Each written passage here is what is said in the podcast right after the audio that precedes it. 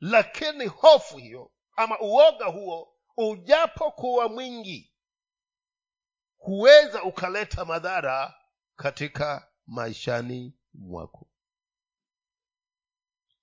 Huleta changamoto katika maishani mwetu. Na kwa ajili hiyo basi natamani kwamba tuangazie hii bibilia inanena nini kuhusu mambo ama kuhusu jambo hili ya uoga hofu. Na wapendwa hofu yaweza ikakumaliza. Hofu yaweza ikakuwekea maradhi. Hofu inaweza ikakusababisha ukawa na chuki. Hofu inaweza ikakuumiza kwa sababu utakapokuwa umeogopa na unakimbia ukakungwae uanguke pengine uumie mkono. Na yote hayo nini? Ni hofu uoga. Na uoga unaweza ukafanya mambo mengi. Iwapo utaupatia fursa na nafasi ukaweze kukutawala. Uoga unaweza pia ukasababisha kwamba uweze ukachukia mtu. Kama unamwogopa na haja kufanya jambo lolote lakini sijui ulisikia nini kumhusu hasa unakuwa na uoga unamwogopa kisa kwamba fulani mi hatastaki kumkaribia. Kwa sababu ya hofu kwa sababu ya uoga. Lakini wapendwa mungu naye akajua ya kwamba watu wangu hawa wana hiki kipengele cha uoga hofu wasiwasi. Wakati mwingine tunaogopa vitu ambavyo hata haviko. Tunavyogopa mpaka ukija ukimweleza mtu anakushangaa. Na hili nalo liko wapi? Hili ambalo limekuweka hofu kiasi hiki. Ni lipi? Na liko wapi? Kwenda wengine hata mnaogopa ya kwamba sijui kama itawezekana nifike sikukuu ya mwaka huu tunayo mambo kama hayo.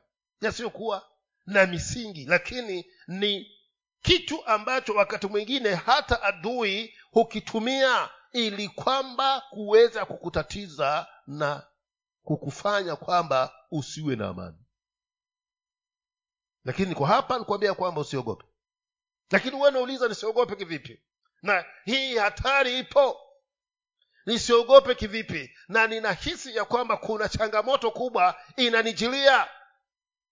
Wasema nisiogope kinamna gani? Lakini taka tuweze kumsikia bwana mungu wetu anasema nini kuhusiana na jambo hili. Kwa maana kumbe sio sisi peke yetu ambao tuna wakati mwingine tunakumbwa na huu uoga na hofu. Walakini kuna wenzetu pia walijikuta katika hali hii. Kulikuwa na mwindaji mmoja wa ndege hawa wanaofanana na kuku hawa si kanga lakini wadogo wa kanga. Kwetu tunawaita kerengenze sasa huyu mzee alikuwa hodari sana huyu. Wa kuwinda. Na akienda anashika. Lakini vivyo hivyo pia ingewaja alikuwa ni hodari pale kwenye ile eneo aliyokuwa anaishi walikuwa watu wale wanaoishi pamoja na yeye wanamwogopa. Sasa siku moja akaenda akatega.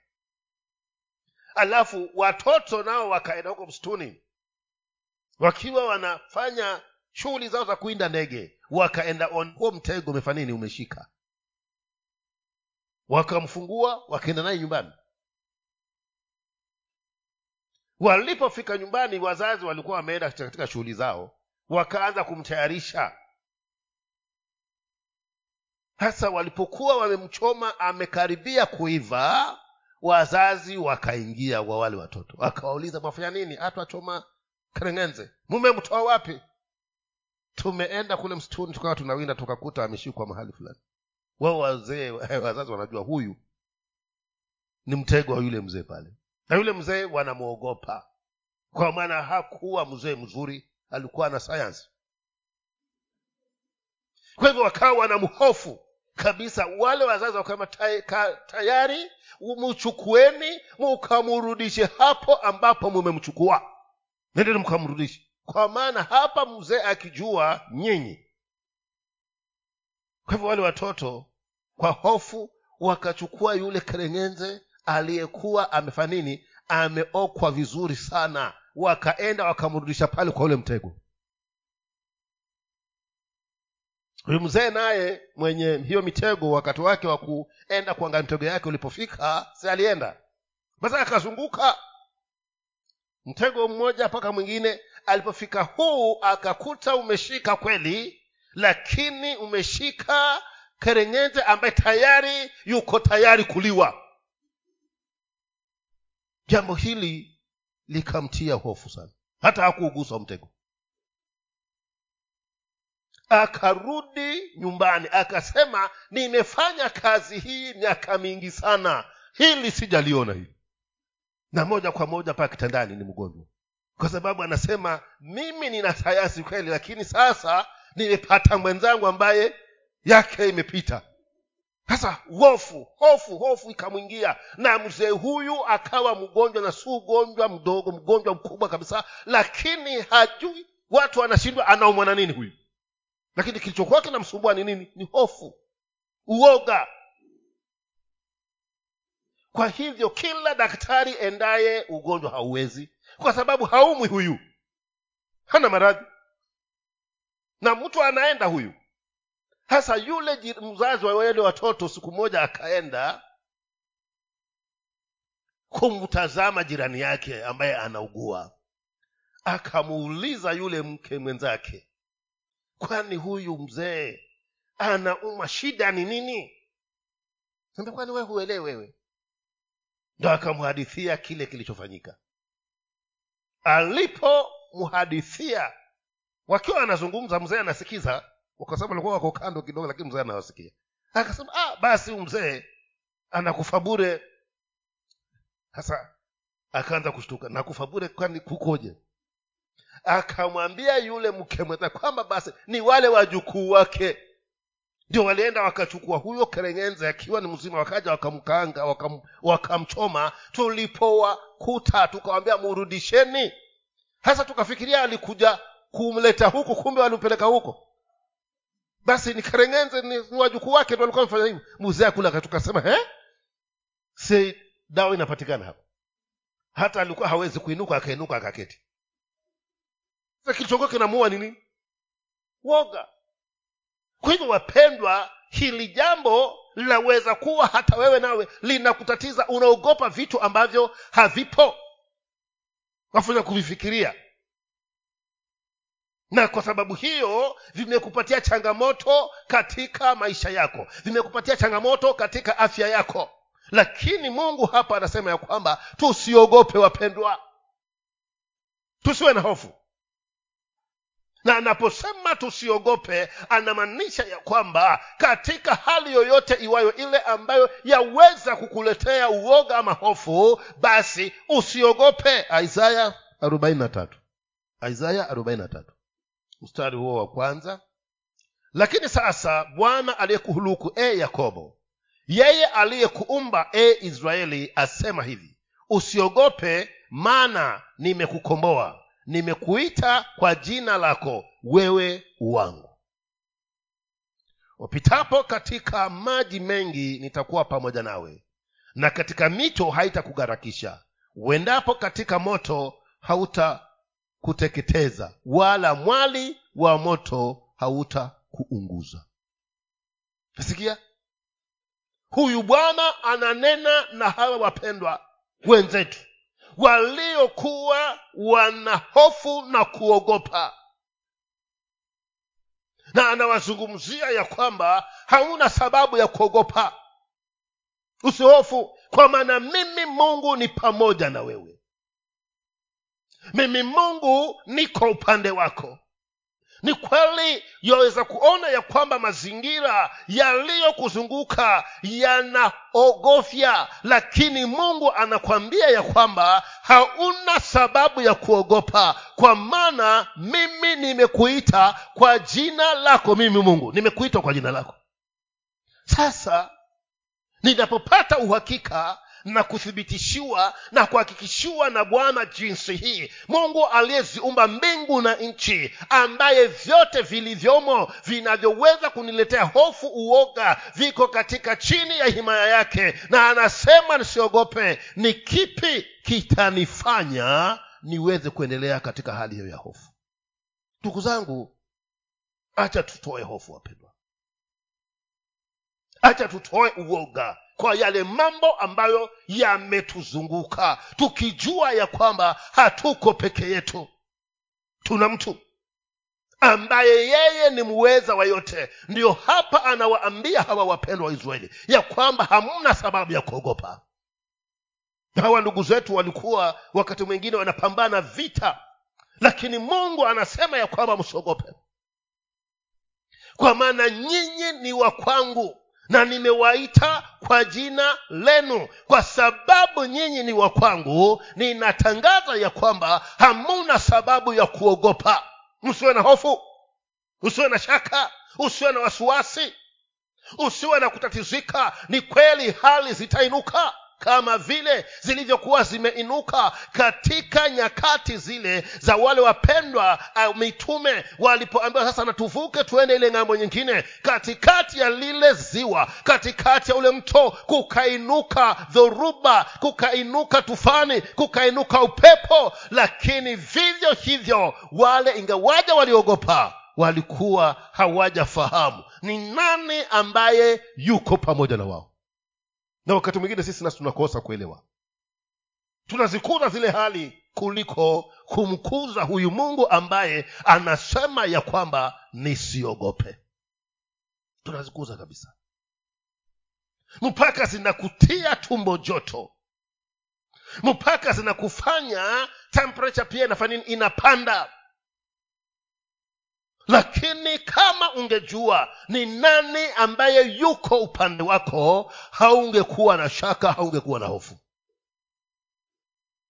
Haingekusumbua ungesema ya kwamba ninajua ya kwamba yule ambaye mimi ni wa kwake atashughulikia hii hali. Lakini wewe wataka kuibeba mwenyewe wataka kuishughulikia mwenyewe na imeenda zaidi ya uwezo wa kwako. Wapendwa pasipo mungu mwanadamu si chochote. Lakini sisi wakati mwingine tunakosa kumtazama huyu bwana. Ndio maana daudi anakiri ya kwamba mimi hata nijapopita katika bonde la uvuli sitaogopa mabaya kwa nini? Amejua ya kwamba hayuko peke yake.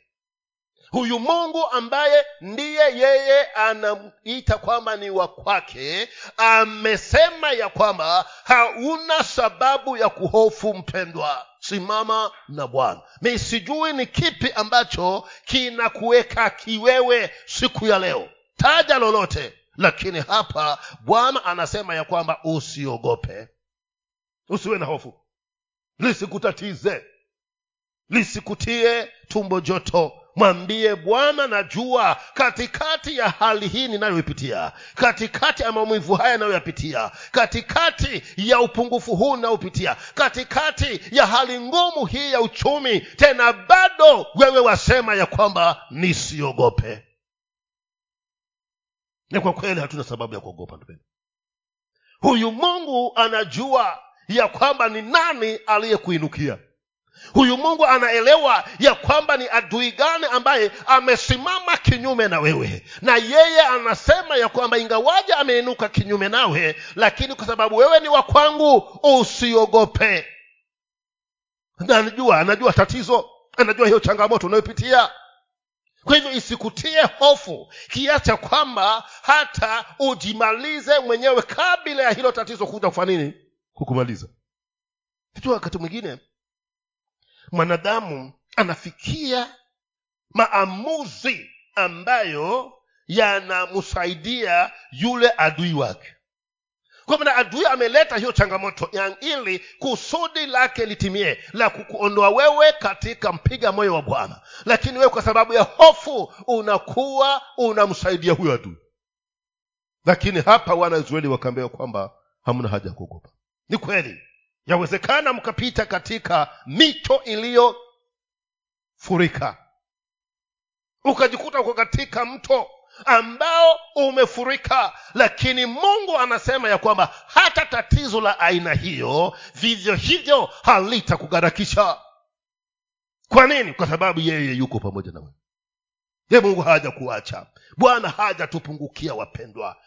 Tusiruhusu hofu katika maishani mwetu tusiruhusu uoga Hili, kwanza hata maandiko yanasema ya kwamba muoga hataingia wapi? Mbinguni. Unaona hiyo changamoto ambayo tunaileta tuna, tuna katika maishani mwetu. Humwoga pia anaambiwa kwamba hatakuwa na nafasi. Kwa hivyo kando na kuwa yaweza kunitatiza hapa chini ya jua huo uoga unaweza kuwa chanzo cha mimi cha kukosa kumwona bwana. Ndiyo maana hapa anawaambia kwamba musiogope na nasema hata mtapopita kwenye maji mengi tena hayo hayatawatatiza. Wapendwa katika dunia tuliyo leo kuna maji mengi sana ambayo tunayapitia. Kuna maji mengi ambayo tumepitia. Maji ambayo si maji asilia kama hivi ilivyokuwa inanyesha mvua. Aa, lakini maji ya hali changamoto na mambo ambayo yametusonga. Lakini bwana anasema ya kwamba hata katikati ya hali hizo tena bado haitakugharakisha la kwako ni kumtumainia. La kwako wewe ni kuondoa hofu. La kwako wewe ni kuondoa uoga. Umwambie bwana hapa najinyenyekeza najiachulia kwako. Ni kweli hali ni ngumu lakini vivyo hivyo mimi umesema nisiogope. Ninajisalimisha kwako wewe. Kama ni kupona ni wewe na kama ni kuangamia ni wewe. Sasa ukifika mahali hapo umempatia mungu fursa ya kuweza sasa kufanya kazi. Ili lolote likifanyika yeye ndiye afanye nini? Aweze kutukuzwa. Lakini kama bado aweza kujisaidia aje afanye nini? Ndio maana anasema mpendwa usiogope. Hata ujapopita katika maji mengi hayatakugharakisha kwenye moto vivyo hivyo hautafanini hautakuteketeza. Kwa maana mimi mungu ni pamoja na wewe sijui.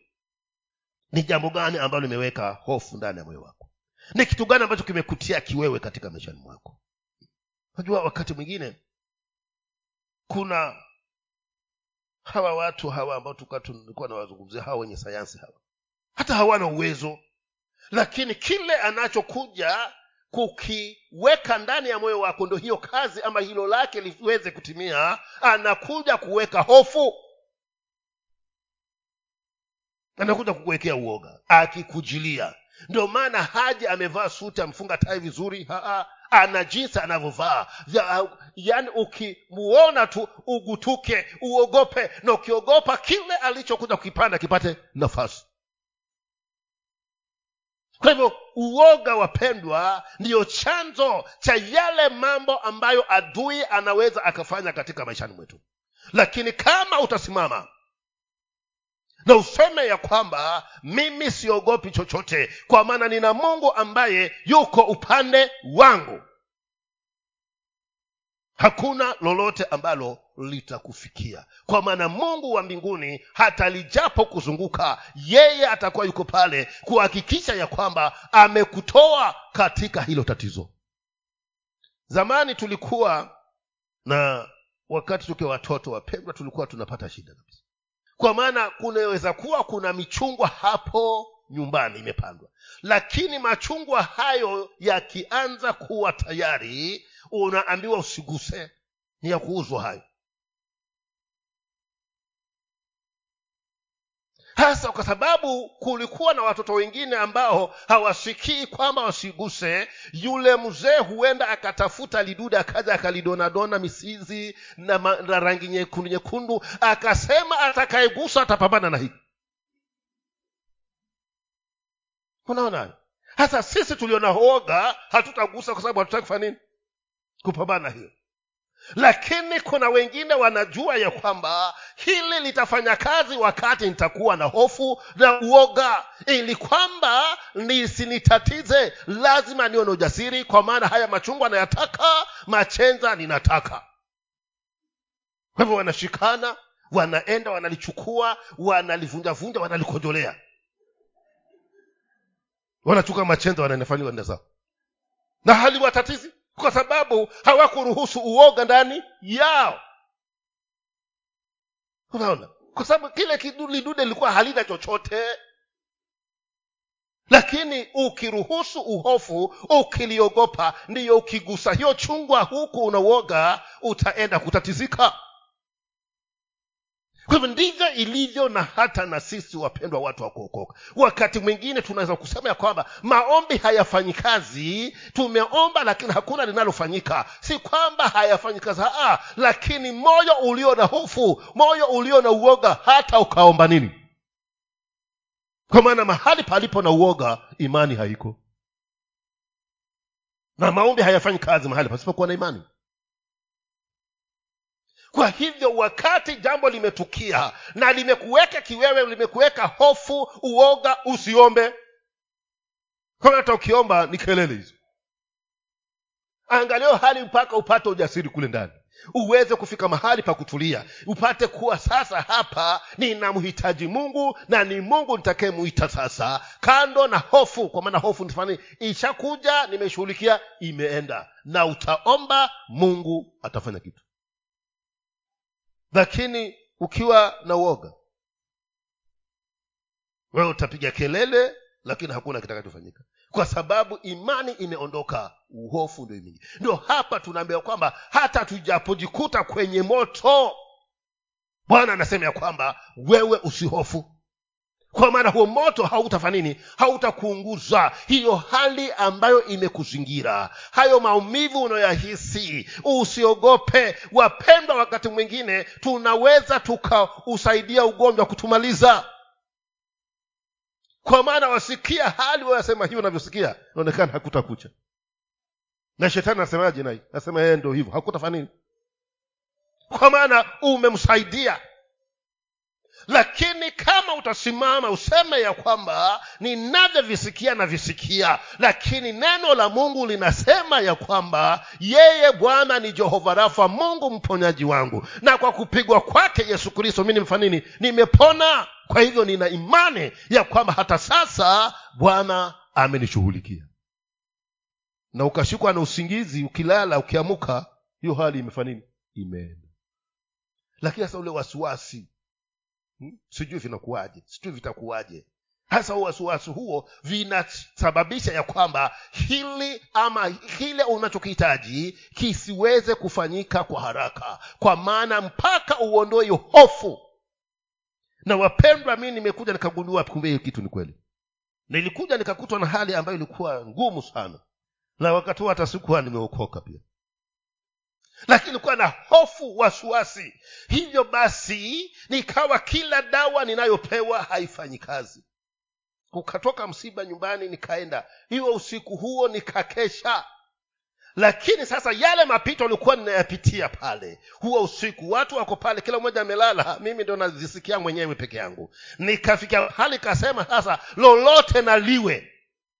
Niliposema hivyo lolote naliwe ile hofu ikaniondoka. Asubuhi tukaletwa hospitali huku. Na mwenzangu pia alikuwa anayasikii vizuri lakini yeye naona alikuwa vimemwanza hivi. Nilipoletwa hospitali nikaja nikapewa bado bado hizo malaria kweli. Na zika nilipokula zikafa nini? Zikanisaidia.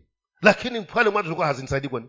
Uoga kwamba hii hali inaonekana yaweza kunimaliza. Hasa kumbe yo uofu hiyo inasababisha hata hizo dawa zinakosa fanya nini? Fanya kazi. Kwa maana unazila na huna imani nazo kwa hivyo wapendwa hapa mungu anaposema usiogope anajua ni nini hofu inaweza ikaleta madhara katika maishani mwako. Ndo hapa nawambia hawa hata ujapojikuta katika moto tena hapo usiwe na nini? Usiwe na kuogopa. Kwa maana mimi moto ulao niko pamoja na wewe.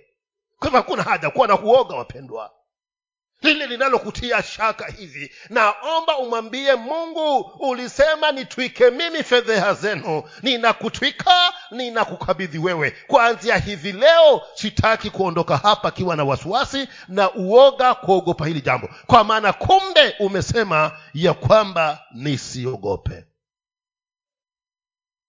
Na hatuanzi sisi wapendwa. Ndugu zetu hawa shedi meshaka na abednego waliweka huo ujasiri ya kuto kuogopa na kuto kuogopa kwao kukamsababisha mungu kuingilia kati katika tatizo waliokuwa nalo. Wao walikuwa wako katikati ya moto lakini kwa sababu tangu mwanzo hawakuweka hofu hawakuweka uoga wakasema tutasimama na huyu mungu. Aliyesema ni yeye pekee anayestahili kuabudiwa. Ni kweli tisho liko kweli tanuri ya moto ipo kweli nebukadneza hana mchezo. Lakini sisi tuna mungu aliyesema ya kwamba tusiogope. Na huyu ndiye mungu ambaye sisi nasi tunamwabudu wapendwa ndiye mungu ambaye sisi tunamtumainia hata leo. Ni nini kile kimekutia hofu ndugu zangu? Ni nini kile ambacho kimekuweka nini? Uoga ndani yako. Ni nini kile ambacho kimekusababisha ya kwamba hata usiku haulali? Kwa maana mchano asema angalau wezapiga kelele watu akaja lakini usiku kila mmoja amelala. Vitakuwaje? Hasa ni wewe na kula, ni wewe na kukaa macho na isitoshe taa pia huzimi kuna wengine hawazimi taa wakilala sini uoga huu huwe umejifinika neti. Sasa unaogopa nini? Kama ni jongoo haliwezi likaingia. Lakini bado utahakikisha ya kwamba taa inawaka ya kesha. Sasa kuna kitu ambacho kimekuweka hofu kuna kitu ambacho kinakufanya uwe huna uhuru uwe huna amani kiwe kimekuweka uoga ndani yako. Ndiyo hicho hapa bwana anasema hata hicho nacho usikiogope kwa maana mimi mungu ni pamoja nawe. Unaona ndugu zangu sijui kama huyu mungu kweli tunamwamini. Na kama ninamwamini kwa nini nisiliamini neno lake kwa nini siliamini hili neno analosema kwamba hata nijapopita katikati ya moto tena hautaniunguza? Na ni kweli kwa maana ndugu zangu hawa shedi meshaka na abedenego waliingia ndani ya huo moto. Tena maandiko yanasema ya kwamba haukuwaunguza. Na bado mungu huyu aliyetenda siku hizo ndizo ndiye ambaye anaweza kutenda hata wakati huu ukiwa katikati ya hali unayoipitia ambayo imekuwekea hofu na shaka. Akasema sisi hatuta hofu. Hatuogopi nebukadnezar. Ni tanuru ya moto. Hatuogopi. Hili la sisi mambo ya ibada na sisi hatuwezi tukayafanyia mchezo. Kwa maana andiko limetuambia ya kwamba astahilia kuabudiwa ni mungu yehova peke yake na kwa hilo hatuna majadiliano. Nebukadnezar akakasirika akasema nyinyi mwafikiria kuna mungu gani ambaye anaweza kuwaokoa nyinyi kutokana kwa mikono yangu? Hawapendwa wakasema hiyo sawa nena. Atuokoe hatuta abudu asituokoe hatuta abudu kwa maana kila kipengele cha hofu na uoga walikuwa wamekishughulikia wamekiondoa. Na kwa kweli wapendwa haikuwa ni mzaha nebukadnezar akasema hebu kaiuzidishieni huo moto zaidi mara saba ya jinsi ulivyo. Tena hawa akasema kwamba tumeambiwa tusiogope. Na mungu wa mbinguni akasimama na wao. Na huyu ndiye mungu ambaye wapendwa tunamwabudu. Ni nini ambacho kimekupatia changamoto jinsi hiyo ni nini lile ambalo limeweka hofu ndani yako? Ni nini kile ambacho kimekufanya huna amani mpendwa? Niko hapa kuambia ya kwamba mukabidhi bwana aliyesema ya kwamba usiogope kwa maana mimi bwana ni pamoja na wewe. Uhalisia ni kwamba ndugu zangu tutakapoazimia kuamini na kutembea na kumshika mungu na maneno yake tutaishi vizuri hapa duniani. Hakutakuwa na hali zitakazotuletea shida. Kwa maana pasipokuwa na njia lazima mungu atafanya nini? Atafungua njia. Walikuwa wana hofu hawana waisraeli. Ya kwamba bwana amesema tuje tumiliki hii nchi. Lakini muji wa kwanza tunaokutana nao ni muji ambao umezingirwa na kuta nzito sana hapa hata kama tutatumia marungu tutatumia shoka tutawezaje kuvunja hii? Lakini mungu alikuwa anajua jinsi gani ambavyo atawashughulikia. Kwa hivyo hizo kuta za yeriko hazikuwachukua nguvu zao kufanya lolote ziliwachukua kuuzunguka tu huo ukuta siku sita na siku ya saba wakaizunguka siku saba. Alafu kile walichokifanya ni kupiga kelele. Tu tanaona vile mungu anavyoweza kutushughulikia wapendo ile siku ya saba mara ya saba wakapiga kelele tu. Na walipopiga kelele zile kuta za yeriko zikafanya nini? Zikaanguka. Sasa wewe sijui unahisi ni kuta za aina gani zilizokuzingira? Ambazo zimeweka hofu. Zimeweka wasiwasi ndani ya maisha yako. Bwana anasema usiogope mpendwa yeye yu pamoja na wewe. Kama alivyoangusha zile za yeriko hata hizo zilizokuzunguka anaweza akaziangusha. Kwa maana bado hajabadilika. Bado hajabadilika. Kitu ni kwamba usiwe na uoga. Usiogope kitu. Wapendwa ili mradi yesu ni bwana maishani mwako hatuna cha kuogopa. Hatuna.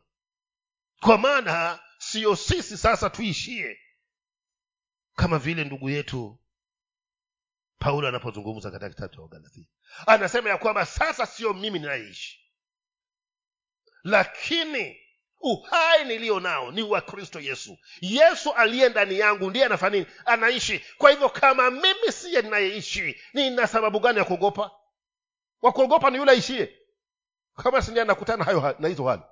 Lakini mimi sina sababu ya kuogopa. Kwa maana nimefichika ndani ya kristo yesu sina sababu ya kuwa na hofu yoyote ndugu kwa maana mimi nimefichika ndani ndani ya kristo yesu. Na kama kuna jambo liliweze kuja ni kwanza lipambane na yesu ndiyo likimshinda linifikie mimi. Lakini nani ambaye anaweza kushindana na mungu? Ni hali gani ambayo unaona ya kwamba ni nzito kwamba bwana hawezi akaitenda? Unasema ya kwamba bwana hii hawezi akaiondoa mpaka kuna wakati mmoja ndugu yetu nani? Ibrahim. Dada ni dada sara huyu. Alipotembelewa na bwana na bwana akamwambia ya kwamba mimi naondoka lakini mwakani wakati kama huu sara mkeo atapakata mtoto. Sara aliposikia maneno hayo akacheka. Akasema hilo huenda likawa haliwezekani. Kwa sababu mimi ni nyanya wa miaka tisaini. Lakini mungu akamgeukia sara akamwambia mbona unacheka? Je kuna lolote gumu ambalo mimi mungu siwezi nikalitenda? Basi nilivyosema ndivyo vitakavyokuwa kwa maana sara alikuwa mazingira ya kimaumbile ya kimwanamke yamemtia hofu ya kwamba haya hawa wanabiolojia walisema ukifika miaka hamsini basi kuzaa ni bahati. Sasa mimi niko miaka tisaini. Kuna matumaini kweli hapo sasa hizo hali zikawa zimemwekea uoga zimemwekea hofu zimemfanya akate tamaa zimemfanya akose kuwa na matumaini. Lakini mungu anamjilia anamwambia kwamba mimi je kuna lolote nisiloweza kulitekeleza? Kuna lolote gumu ambalo mimi mungu siwezi nikalifanya? Ndio hilo sasa nami nakuuliza. Hilo lako limefika kiasi gani lina ugumu kiasi gani? Limekuwa kiasi gani? Bwana anasema ya kwamba hakuna lolote ambalo hawezi akalitekeleza. Kwa hivyo hizo hali zisikutie hofu kiasi kwamba ukose kuwa na matumaini ukose kumwamini mungu ya kwamba ingawaje nimefika kiwango hiki tena bado mungu ataitwa mungu kwa maana hakuna asiloweza kulitenda. Wapendwa tuondoe uoga tuondoe hofu. Yeremia naye pia alifika mahali kama hapo. Yeremia kumi na tano. Yeye naye kwa sababu ya hali zake naye akafika hapa nami nitakufanya kuwa kama ukuta wa boma la shaba juu ya watu hawa nao watapigana nawe lakini hawatakushinda. Maana mimi nipo pamoja nawe ili nikuokoe na kukuponya asema bwana nami nitakuokoa na mkono wa watu wabaya mimi nitakukomboa katika mikono wao wenye kutisha. Sikia? Ndugu naye alifikia mahali hapo huyu yeremia. Na wapendwa kama kuna nabii aliyepitia changamoto nyingi sana katika nyakati zake za kuhudumia ni huyu yeremia. Mpaka wanatholojia wanamwita the suffering prophet wanatheolojia wanamwita suffering prophet. Nabii aliyeteseka. Kwa hivyo ikafika mateso yakamfika mahali mpaka yeye naye akawa anakuwa na hofu uoga wasiwasi akilala akisikia kunguru ametua juu ya hiyo paa huko anashtuka. Bwana akamjilia akamwambia ndugu usiwe na shaka nitakutengenezea ukuta wa shaba. Ukuzunguke. Kisa na maana ukulinde. Kwa maana mimi ni pamoja na wewe. Sisi tumezoea kuzungusha kuta za mawe. Lakini yeremia akaambia kwamba atakuzungushia ukuta wa nini? Wa shaba.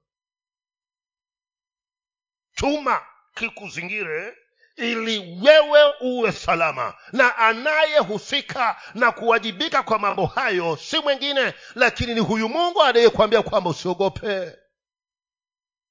Na ndivyo nataka nikwambie hata na wewe nawe. Usiwe na hofu mpendwa. Usiwe na kuogopa. Kwa maana mungu huyu aliyemzingira ndugu yetu yeremia ndiye mungu ambaye ametuzunguka hata na sisi.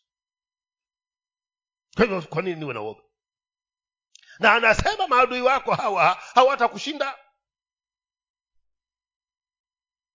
Chochote kitakachoinuliwa kinyume na wewe hakitafanikiwa. Lolote litakalozuka dhidi yako ili kukutatiza halitakuwa ni tisho kwako kwa maana mimi mungu ni pamoja na wewe.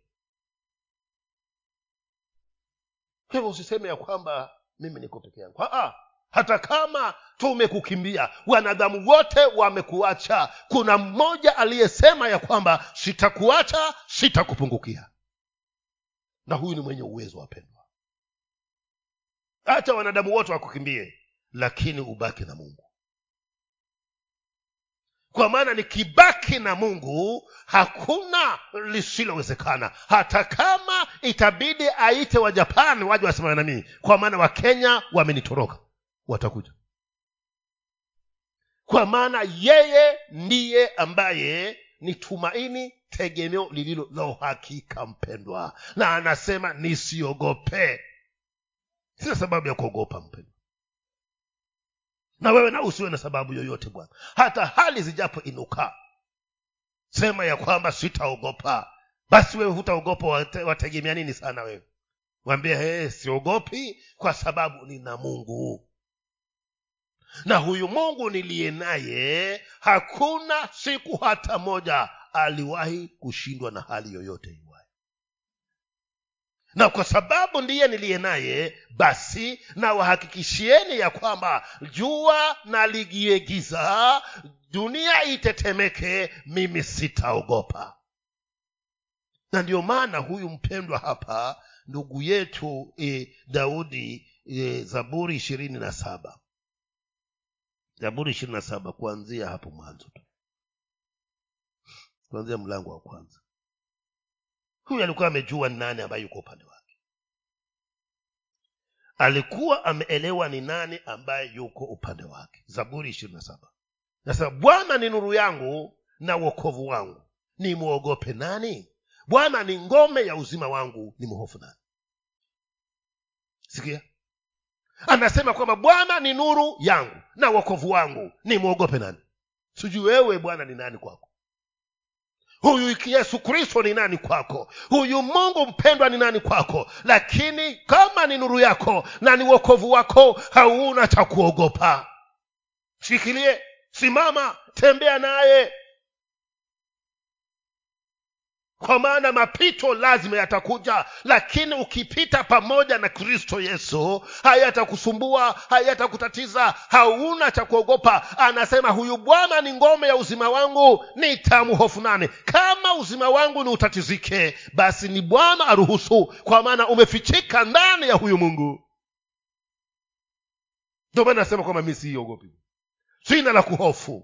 Sina la kuogopa. Na wewe nawe mpendwa kama huyu bwana wa bwana wa, wa, wa daudi niye bwana wako basi wewe nawe hauna sababu ya kuogopa wala hauna sababu ya kuhofu. Kwa maana yeye wakati mambo yamezuka yamekuwa ni mazito daudi, daudi anasema ya kwamba yeye ni wokovu wangu. Na wewe nawe wakati hali ni ngumu anabaki kuwa wokovu wako akuokoe akutoe kutokana na hilo shambulizi ambalo litakuwa limekuzunguka. Na wakati adui anatafuta uzima wako anasema ya kwamba uzima wake huyu bwana huyu daudi ni bwana. Kwa hivyo hana sababu ya kuofu kwa maana anaishi kwa sababu ya mungu. Na kama uzima wake uko mikononi mwa bwana nani anayeweza kuushika? Nani ambaye anaweza akaushika ndio maana hata ukiwa umejua ukweli huu hawa wenye sayansi hawatakusumbua. Watasema na uambia kwamba litatoka huku na litafanya nini? Litafika huku na kesho utaniona. Kwa nini? Kwa sababu wewe siyo uliye na uzima wangu. Uzima wangu uko mikononi mwa mungu na kuweza hauwezi ukaufikia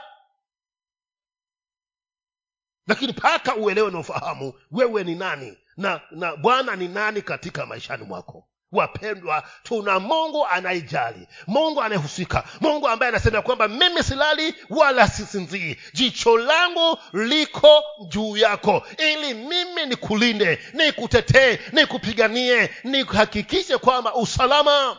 Kwa nini uwe na hofu? Na bibilia mahali kwengine inasema ya kwamba sisi ni mbona ya jicho la bwana mbone ya jicho ya nani? Ya mungu. Sasa wewe kama likiingia kidude wateta mpaka litoke. Hilo jicho. Na unahakikisha ya kwamba unalilinda kiasi kwamba kusiingie chochote lakini kwa bahati mbaya hata uko tayari mwambie mwenzako hebu nivivie. Sasa huyu mungu atakubali kweli mbone yake itatizwe? Vile hatujajifahamu mstari wa pili anasemaje huda zaburi hiyo hiyo tu mstari wa pili. Nao waka okay. Nao wakisimama mbele ya musa. Zaburi hiyo ilikuwa umeweka tu ishirini na saba hiyo mstari wa pili. Watenda mabaya walipo nikaribia wanile nyama yangu watesi wangu na adui zangu walijikwaa wakaanguka. Kwa nini? Huo mstari wa kwanza. Bwana ni nuru yangu na uokovu wangu. Nimuogope nani? Bwana ni uzima ni, ni, ni ngome ya uzima wangu ni mhofu nani? Sunaona hasa anasema hata watenda mabaya waliponikaribia ili kwamba waweze kunila nyama yangu kwamba wanimalize kwamba waniue kwamba wanisagesage kwamba wanipoteze. Wa, bibilia inasema ya kwamba walijikwaa wakafa nini? Wakaanguka kwa maana huyo mlinzi aliyekuwa amesimama hapo. Wakashindwa wakasema hatungejua hatungekuwa tumemzuizia hatungekuwa tumemvizia. Lakini kwa sababu hatukujua ndo wakafa nini? Wakakwao kwa nini? Wakaanguka. Na walipoanguka sidhani kwamba walipoinuka walibaki hapo. Kila mmoja alisema mguu niponye walienda kutana huku kwa sababu gani? Kwa sababu ya mungu ambaye daudi ameweka matumaini yake kwake. Naye mungu akaazimia kwamba huyu sitamwacha sitampungukia. Litatembea naye. Na hakutakuweko na dhara lolote litakalomfikia huyu. Na ndivyo ilivyo na wewe nawe mpendwa. Hata maadui wajipange. Hata watenda mabaya wajikusanye lakini niko hapa kuambia ya kwamba hawatakukaribia. Kwa maana wajapokukaribia lazima wataanguka watatawanyika.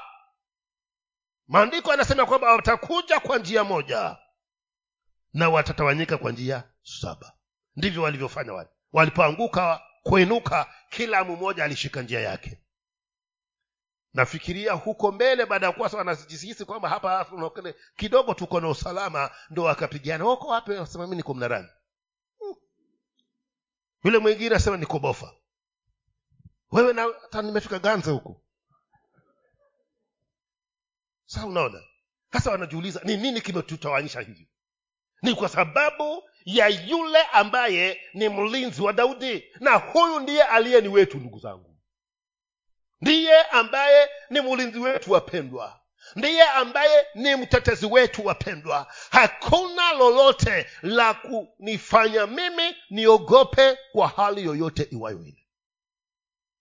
Kwangu ni kumtumainia tu huyu mungu. Kwa maana kumbe huyu bwana ni mwaminifu. Mstari wa tatu. Jeshi lijapojipanga kupigana nami moyo wangu hautaogopa. Vita vijapo ni nitokea hata hapo nitatumaini. Sikia? Huyu mtu mmoja anasema jeshi lijapojipanga kupigana na moyo wangu hautaogopa. Kwani yeye ana nini?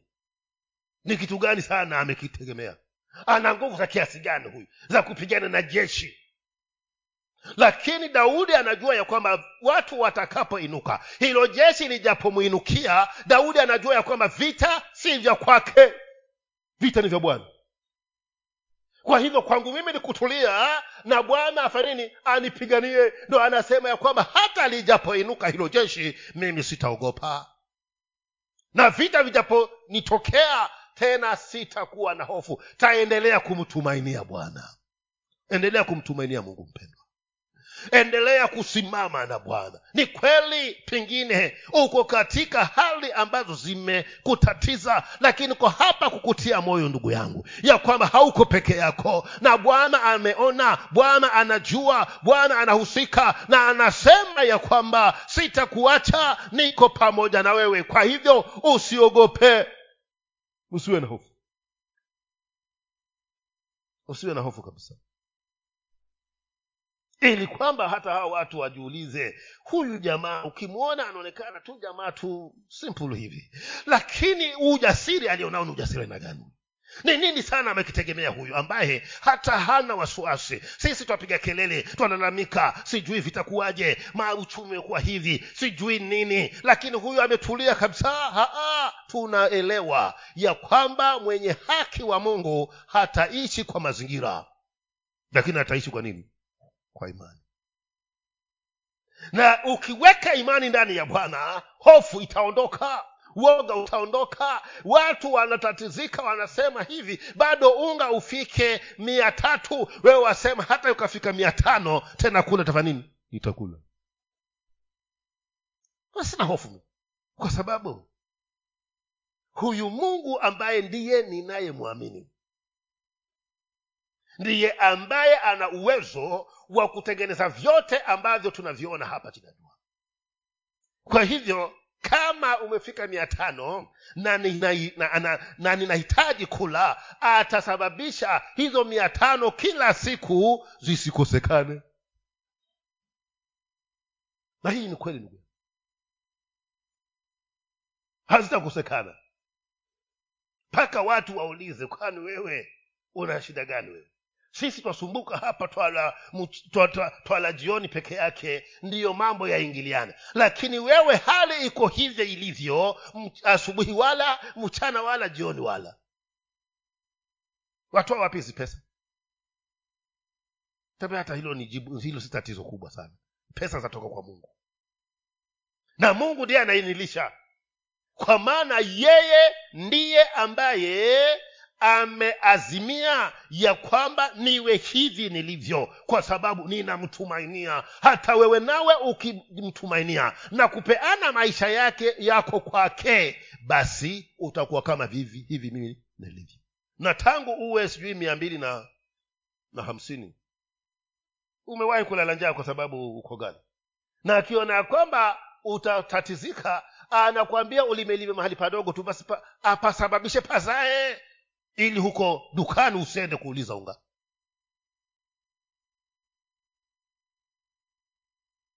Ili kwamba ajithibitishe ya kwamba yeye ni bwana mungu mpeanaji wako. Ndio maana anasema ya kwamba tusiogope katika mazingira yoyote hali yoyote maishani mwetu wapendwa. Tusiogope. Hata katika mambo haya ya kiuchumi wapendwa tusiogope. Tusiogope ndio maana mimi wakati nikiwa naenda naenda kuweka pesa kwa mpesa siziti pesa mimi. Nafika hapa nasema wapendwa nataka kuficha hizi karatasi. Mwingine anakuangalia karatasi uzifiche hapa. Ambie sinyi ukimwonyesha oh, oh. thamani sana. Sasa kitu ukikipeana thamani ndo kitakuweka kiwewe bwana. Na kitu kikiza taki kutatizi kwa hivyo kile ninachokijua ni kwamba mungu ukimupatia maisha yako unampatia yeye kipaumbele haya mengine atakushughulikia. Ndo hii usiogope itakuwa na maana kwako. Ndiyo ile mathayo sita thelathini na tatu pale akazungumzia hapa kwamba utafuteni ufalme wa mungu na haki yake. Na haya mengine atafanya nini? Atatuzidishia kwa maneno mengine anasema na haya mengine usiogope. Ili mradi umetafuta ufalme na haki ya mungu haya mengine usiogope. Lakini sisi tumelibadilisha hilo andiko. Ndo tumejawa na hofu uoga hivi sasa karo zitapandishwa sijui vitakuwaje. We ndo ulimleta huyo mtoto? Sini bwana ndi alimsababishaje hakujua kuwa atasoma sasa hofu ni ya nini? Kazi yako ni kumwambia tu bwana huyu si ulimleta ehe na ulijua huku kenya watu ni wasome ehe sasa nataka aende shule huyu na hilo jambo la kwenda shule nimekupatia wewe. Mimi narauka saluni tu kila siku. Si kwamba eti umpatie ukae Aa, rauka saluni kila siku recho lakini sasa wewe kwenda shule huyu unamwachia nani? Yeye. Uone hata wale ambao hawataki kusukwa watakuja. Mpaka akiondoka pale anashindwa. Mimi miaka yangu yote sijawahi kuenda kuwekwa wigi. Leo vimekuwaje? Ni kwa sababu hiyo karo nini? Ipatikane. Lakini sasa tu tunajitia hofu tunajitia uoga na mambo ambayo wakati mwingine hata ukipata simu wafikiria ndio ya yesu kusumbue usiogope ndugu yangu. Bwana anasema kwamba mimi ni minani? Jehova jire. Mungu mpeanaji wako. Kwa hivyo hatuna sababu katika hali yoyote iwayo ile. Kwa maana kila mahali bwana amepashughulikia ndio maana akawaambia hawa msiogope. Mambo haya ya magonjwa maradhi anasema mimi ni jehova rafa. Bwana mponyaji wako. Kwa hivyo hata huko nako sifanya nini? Usiogope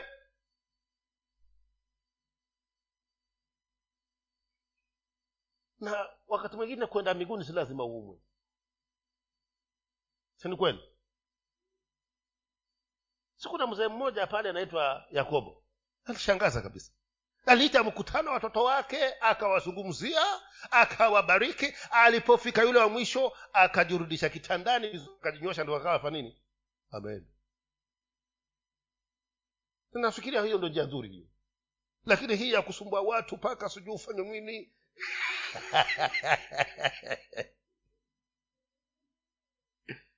He?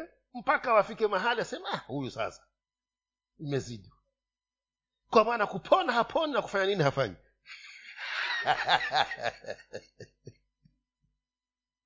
Maana kwa hivyo wapendwa hatuna chochote kuhofu. Kwa maana kama majira yamefika basi safari ninifa nini?